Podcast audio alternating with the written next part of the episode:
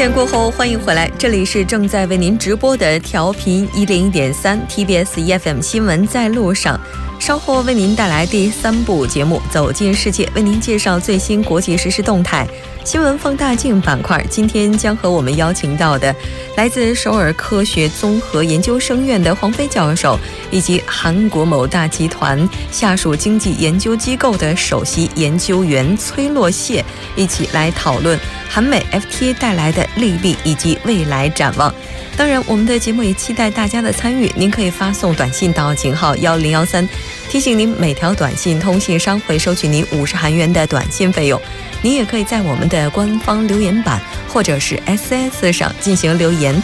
为您介绍一下节目的收听方式，您可以打开收音机调频一零一点三，或者登录三 W 点 TBS 点 c o 点 KR 点击 EFM 进行收听，也可以在 YouTube 上搜索 TBS EFM 收听 Live Streaming。稍后是广告时间，广告过后进入我们今天的走进世界。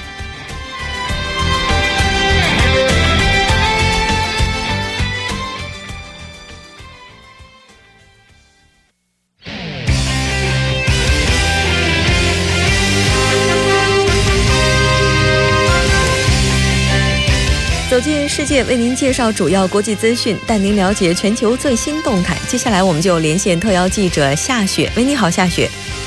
木哥，你好，很高兴跟夏雪一起来了解今天国际方面的资讯。先来看一下今天的第一条。第一条消息是四月二十三日，法国民众迎来总统选举首轮投票，全国近六万名军警参与保安工作。嗯，确实是。那这条消息呢，我们也是了解到，有很多的这个警察也是因为之前发生了恐怖袭击事件，所以安保状态目前是处在非常高的级别。那第一轮大概有多少候选人目前正在进行角逐呢？现在的话，一共是有十一名候选人参加角逐，而且这个候选人从极左翼到极右翼可以说是全面覆盖。目前据这个最新消息的话。中间派候选人马克龙与极右翼的候选人勒庞现在是在首轮的投票中分列第一名和第二名，这两个人将在下月初的第二轮投票中进行最后的角逐。嗯，是。其实目前应该说得票比较高的候选人，他未来的走势也是比较明朗了。就根据我们了解呢，有很多人他们进行了街头的示威，包括。好像是有一些恐袭等等这样的事情发生的，到底是怎么回事呢？是的，没错，在这个投票前夕的时候，一批以女性为主的警察家属在巴黎街头游行，主要是为了抗议香榭丽舍大道枪杀事件。这个与此同时呢，在巴黎市东部有工会的人士趁这个投票前夕上街游行，然后在也是投票日前夕。巴黎的一个火车站的北站，就有一名男子，据报因为藏有小刀而被逮捕，而且在那个星期六的时候，美国纽约的法国总领馆附近也是发现了可疑车辆，然后引起爆炸袭击的嫌疑。嗯，是。对于法国来讲的话，它目前确实也处在风口浪尖儿。一方面是国内现在大选在即，另外一方面国内的恐袭事件的话，应该说这个阴影一直都没有离开他们。我们也希望接下来的进展会比较顺利吧。那下一条消息的话，是跟特朗普总统和日本首相安倍晋三进行通话有关的，来了解一下。是的，据这个日本媒体报道，美国总统特朗普呢于当地时间二十三日夜间，与这个日本首相安倍晋三进行了会谈，然后就目前紧迫的半岛局势交换了意见。嗯，确实，因为毕竟对于北韩来讲的话，现在他也处在一个非常重要日子的前夕了。那这次谈话的主要内容是什么呢？主要是针对这个北韩有可能在四月二十五日。北韩人民军建军八十五周年纪念日前后发射这个弹道导弹，或者是进行第六次核试验。嗯，是的，应该说两国政府的话也是借这次通话的机会，再次确认了他们在这一问题上的合作关系了。那我们知道，像这次日本媒体，它的国内也是有相关的一些报道的，我们来梳理一下。哦，对它相关的报道的话，主要是说。啊，这个关于朝鲜即将迎来呃北韩即将迎来建军节的话，而且联合联合国安理会也将召开涉北韩朝核问题的会议，这都可能会成为北韩发起挑衅的契机。所以目前整个国际社会都是引发了高度的关注。嗯，而且呢，在二十一号的时候，北韩他们这边的发言人也是有一些表示的。对他这个外务省的发言人谈话表示说，如果美国发动战争的话，北韩将以全面战争来应对，而且将以这个核打击战应对核战争。嗯，是。如果以牙还牙，以眼还眼能够解决问题的话，其实可能就不需要有太多的争议了。但问题在于，以战争的方式来终结战争，可能是最糟糕的一种情况了。那接下来我们再来看一下今天的下一条消息吧。这条消息是关于日本政府根据专家委员会的最新报告，准备出台关于明仁天皇退位的特例法。嗯。那对这一次改革，像有关的舆论啊，包括业界的一些专家啊，他们是怎么样看待的呢？目前的话，专家指出说，是为了应对天皇退位、皇室成员减少等现实问题，有必要在此次天皇退位特例法开先例的情况下，进行进一步的修订法律，设立永久制度，解决一些天皇代际传承和女性皇室地位、成员地位等问题。嗯。就根据了解，像这次报告当中，它还涉及到了其他方面的一些内容，我们也一起来看一下。对这个报告，它建议的话，就是退位后的天皇夫妇将继续保持皇族身份，比如说分别称呼为上皇和上皇后。嗯，而象征国家象征性国家元首的身份呢，则由现在的现任皇太子德仁继承，而天皇的次子将在这个皇太子即位后。享受皇嗣及皇太子的待遇。嗯，这个其实，在日本的历史上的话，也许也是有迹可循的。有一些皇帝，他们可能为了夺到更多的实权，会选择退位，成为太上皇。但是对于日本现任的天皇来讲的话，他的这个选择的话，应该是有着其他的一些深层次的意义的。所以说，它带来的争议也应该是不小的。是的，因为这个天皇生前退位尚无先例嘛。所以说，在宪法及相关的法制方面，在日本国内是引发了很大的争议。目前，民进党等在野党主张呢是建立永久性的退位制度，而这个自民党则反对修订皇室典范，通过仅适用于明仁天皇的特例法。目前，在这个民自自民党的主导下，正按照特例法的方向推进。嗯。也就是说，目前这个情况的话，进展还是比较顺利的哈。我们也期待他这次退位的话，能够给日本的政坛带来一些影响力吧。再来看一下今天的最后一条消息。最后一条消息是关于英国，英国大选目前在即，现在的多个民调显示呢，首相特蕾莎梅领导的执政党保守党的支持率。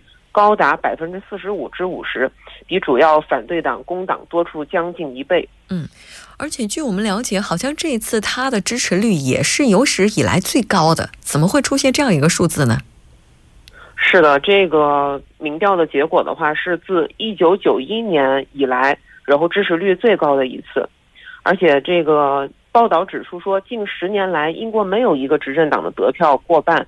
而上述民调的结果如果可靠的话，这个将意味着保守党对这个六月八日大选已经是胜券在握了。嗯，执政党的支持率比较高，那其实对于他团结民心也好，对施政也好，都是有好处的。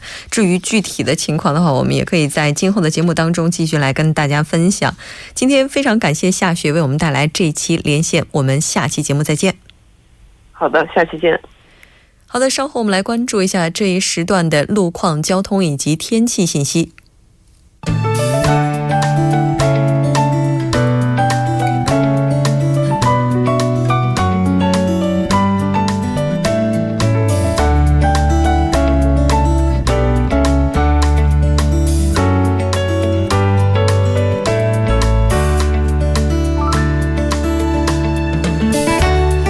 是晚间七点十一分，这里是由影月为大家带来最新的首尔市交通及天气情况。我们还是继续关注下路面的突发状况。在城山大桥安阳方向，自北向南方向的二车道有车辆追尾事故，还望您参考路段提前变道。在机场大道波山站到金浦机场的下围车道，那发生的施工作业呢已完成，交通正常运行。在松坡大道禅石方向长址站到文景站的五车道，原有的施工作业现已完成，道路正常运行。在南部循环路良才地下车道西侧到良才站的十字路口，那因交通追尾事故的一一二车道目前是封道状态，还望您参考路段小心驾驶。在内部循环路圣水方向洪恩坡道到洪志门隧道的一车道发生的交通追尾事故，目前已经处理完毕。受其余波影响，后续交通从城山坡道开始交通停滞。最后一个发生在奥林匹克大道奥林匹克大桥南侧交叉路到丰纳十字路口的下围车道，那发生的交通追尾事故呢，现在也已经处理完毕，交通正常运行。接下来我们关注一下高速情况。那在江边北路高速九里方向城山大桥北。侧到杨花大桥北侧沿。元孝大桥北侧到汉江大桥北侧、铜雀大桥北侧到盘浦大桥北侧等路段，目前车多，是以低于二十千米每小时的速度前行。在西部干线道路的金川 IC 方向，是从城山大桥到木洞桥以及新亭桥、光明桥、高尺桥等路段，目前车多。我们看一下今明两天具体的天气情况：今天晚间至明天凌晨阴有雨，最低气温零上十一度；明天白天多云有雨，最高气温零上二十度。好的，以上就是这一时段的天气交通信息。稍后我还会再回来。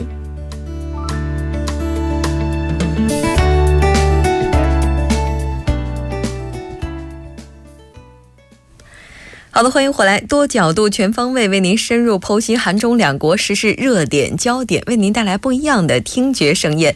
那今天我们要聊的话题是回顾韩美 FTA 带来的利与弊以及未来展望。当然，您对我们今天的话题有什么样的一些想法，也欢迎您参与进来。您可以发送短信到井号幺零幺三，通信商会收取五十韩元的通信费用。您也可以在 YouTube 上搜索 TBS EFM Live Streaming，点击对话窗也可以参与。进来，那今天我们请到的两位嘉宾呢，都是老朋友了。一位是来自首尔科学综合研究生院的黄飞教授，另外一位呢是来自韩国某一家大集团旗下经济研究机构的首席研究员崔洛谢。首先还是请上两位嘉宾，两位好，大家好，大家好。嗯，很高兴。哎，两位是不是第一次搭档？是的，是嗯，我刚才还问崔研究员，这个他之前有没有来过啊？然后他说这是第二次了。哦，对，所以两位应该是第一次碰上。对对对，所以我还挺希望两位今天能够擦出不一样的火花，因为两位都是这方面的专家了哈。我突然一下子对今天这个节目稍微的怎么讲，就是呃，开始这个期待值又往上调了一点哈。我觉得今天对于我来讲又是一堂非常非常精彩的课了。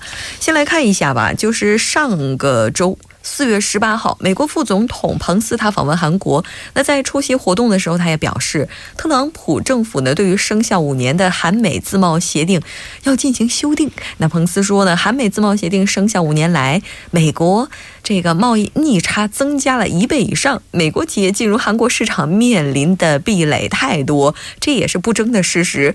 但是按照自由贸易的游戏法则，应该是一场互惠的活动。那么今天咱们就来聊一聊。这五年给韩国带来的各种利与弊，以及包括未来到底会是怎么样的？我们先来回顾一下吧。说这个二零一二年哈，那个时候 FTA 正式生效，那那个时候这个 FTA 生效，它到底有一些什么样的内容？这一方面我们还是请崔研究员来介绍一下吧。好的，呃，韩美自贸协定呢，从一二年三月十五号起生效，嗯，已经过五个年头了。啊，一般来说，自贸协定的目标为减少关税的。哦，对。然后呢，提高投资效率等有些，这来追求双方的经济上的利益。嗯。啊，协定的文章里啊，关于减少关税的内容啊最多。嗯。啊，韩美两国关税方面协定的是，生效五年以内啊，百分之九十二的关税取消。嗯。十年以内啊，大部分的关税都取消。嗯啊，但是呢，有些啊农产品等有些敏感的东西呢啊排除。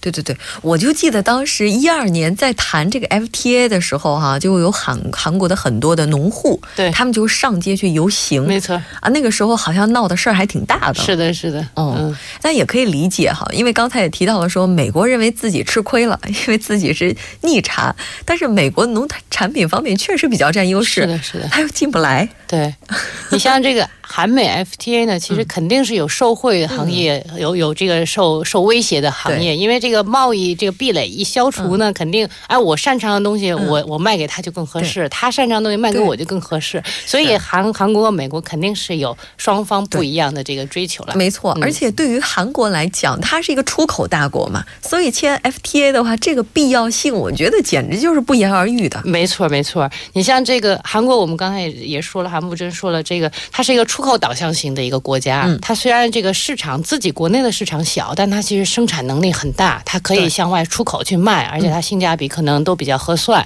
嗯所以你像美国，它作为世界第一大经济体，嗯所以其实韩国是一直想跟它搞 FTA，一直想把这个贸易壁垒啊、这种关税壁垒给消除掉。嗯这样呢，它这个作为韩国产品哈，在美国市场它更有这个竞争力哈。嗯所以说，你像啊、韩国从零七年开始就其实启动了这个韩美 FTA 的谈判了。所以你像到一二年，其实他也谈了五年，他也真是拉锯双方这个互惠互利的这个这个双方的这个舌战哈，也是进行了很久，而且这个国内的利益也需要大家都都需要权衡。所以其实啊，这对他来讲说，其实他达成了这个韩美 FTA 以后，其实他下一步就是中美中韩的 FTA，所以其实他也是一个很大的一个受惠的一个国家哈。当然呢，我们说这个有人也许会觉得说，这个啊，韩国肯定是要谈这个 FTA 的，因为作作为它贸易这个出口导向型的这个国家来讲，它这样谈的话，有利于它更扩大出口。嗯。但是也有人认为，比如说一一般的韩国人会认为说，其实呢，这个对于美国，就是对于韩国来讲，其实美国人是占了上风的，因为比如说有很多，因为他作为大国啊，他可能会会通过这个 FTA 的这个啊、一些条件来要挟韩国，所以你像你就比如说这个农民为什么反对那么那么严重呢？就是因为就是他有一些农户的自自身的利益会受到很严重的损害，然后呢，政府可能呃在维权的大维持大局的时候哈、消费者的利益来讲，那肯定是东西会便宜了，但是呢，这作为生产者的这个这个这个利益来讲，那我我进口更便宜的这个进口商品的话，那肯定是危害到我的个人利益的。对呀、嗯所以刚才崔研究员也说了嘛，一些比较敏感的商品直接就排除出去了，是吧？是。的，是的，嗯。那这五年对于韩国的经济来讲的话，我们可以怎么去看它这个利益呢？就是带来了哪些利益呢？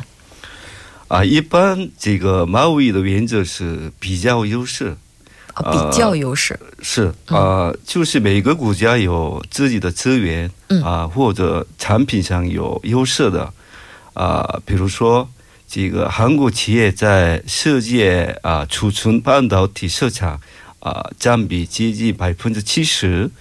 啊，所以呢，比较优势加上取消关税的话，是企业的竞争力是很明显的。哦，对，啊、在美国，呃，韩国企业跟呃美国企业是在同等的地位上竞争。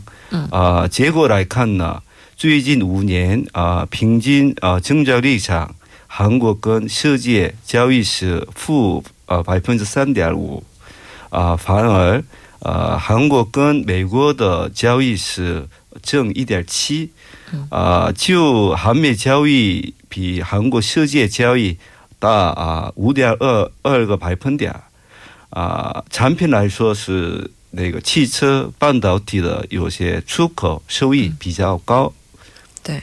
这个我今天下午还看到有一条消息说，韩国的有一家药品公司，它在美国市场拿到了专利权。嗯，这个好像很少见，因为美国的话，我们都知道应该是全球最大的药品市场了，对，而且是最大的药品生产商。嗯然后竟然给韩国的企业这样一个许可，这在其他国家是很少见的。嗯就是我觉得，就是刚才这个崔研究员他所提到的，嗯给了韩国企业一个比较公平的平台，对这点很重要。对，哦，哎，那不可能只有好的呀。那我就来说说不好的哈。对呀。就是呃大家也知道，这个韩国这个地方很小，虽然市场是很有限的，所以呢，你美国货进来了以后，它肯定自然而然，它这个原来韩国人生产的东西，那肯定就没有这个比较优势了，因为我这个进口的东西更便宜，我作为消费者来讲，他就肯定会选择这种哎对自己更性价比高的的东西哈。所以呢，你像刚才我们也提到，二零一二年在签订的时候，就有很多农农户去上街示威游行，然后反对这个美国的牛肉进进到韩国市场。我们现在也可以看到很多这个韩国就是美国美国产的牛肉哈，都在普通的超市可以买到的。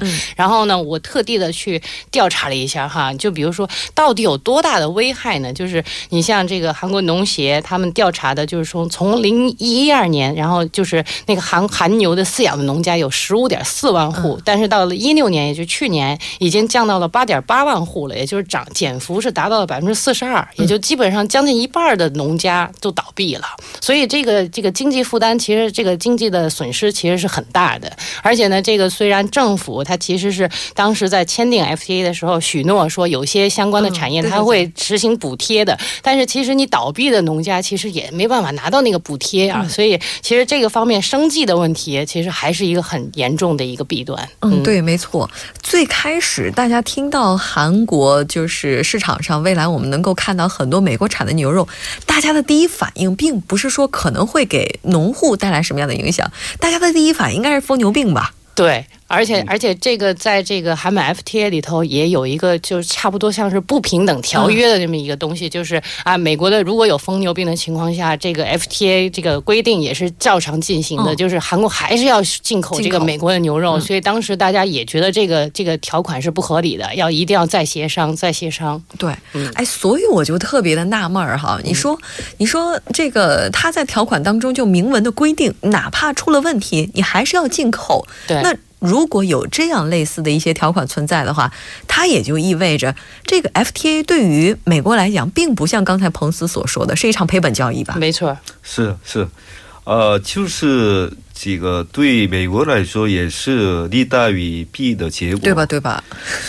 呃，就是实际的统计和美国政府的这个报告书来说明说明的话，呃，按韩国这个贸易协会呃协会的统计是，呃，在韩国进口市场上，这美国的比重一一年是百分啊百分之八点五，啊，可是去年是十点六四，呃，这五年美国的比重提高了这个二点一个百分点。啊，另外，这个在美国，这个负责国际贸易的这个政府机构叫美国国际贸易委员会，嗯，啊，他们去年的六月呃六月份啊报告称，以一五年为准的，美国跟韩国贸易逆差为啊两百八十三亿美金，啊，如果没有韩美自贸协定的话，贸易逆差达到四百四十亿美金。啊。啊，就是韩美自贸协啊协议签签订后，美国是一百五十八亿美金的收益。嗯啊，这意味着呃，没有韩美这个这个自贸协议的话，美国损失更大了吧？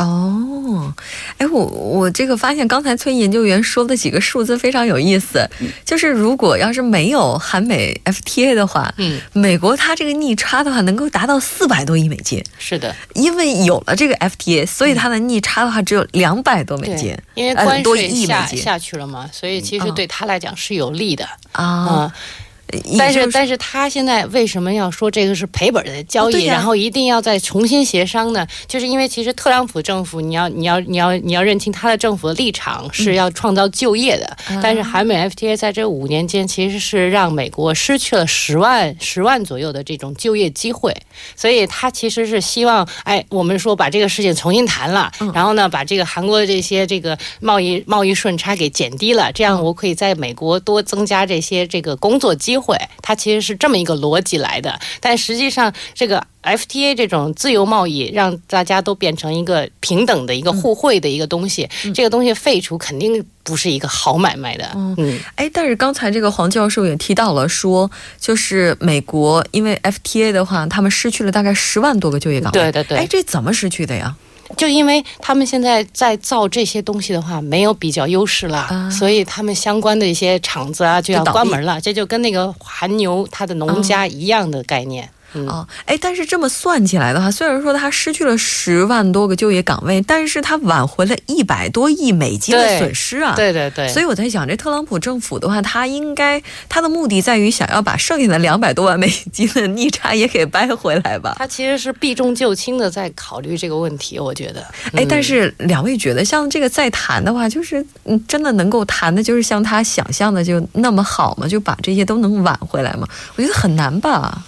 呃，就是这个修改这个韩美 FTA 的话，是这这不是这个从呃经济上开始的，就是有些政治的背景嘛，对吧？对，这个肯定是政治背景为前提，然后因为有这样的一个政治背景存在，然后咱们再开始接着谈经济。哎，我倒是觉得这个 FTA 如果再谈的话，又不知道该拖多少年。现有的这个，刚才呢，这个崔研究员也提到了，说它是十年，对吧？也就是说，如果要是不谈的话，现行的 FTA 的话，在原则上它是应该以十年为期，是这样吗？不是，不是。哦，不是。一般这个这个 FTA 这个签订的时候，这个美国关税都呃写出来，是大概什么时候要取消啊？差不多，它是有一个十年期的过渡期，也就是说，十年以后大家都会把这个关税壁垒给降到最最低。但是呢，它有些产品也就两三年或者是五六年差不多的。看来谈判是很有余地的呀。好的，我们来稍事休息过后，继续跟两位嘉宾一起来了解今天的话题。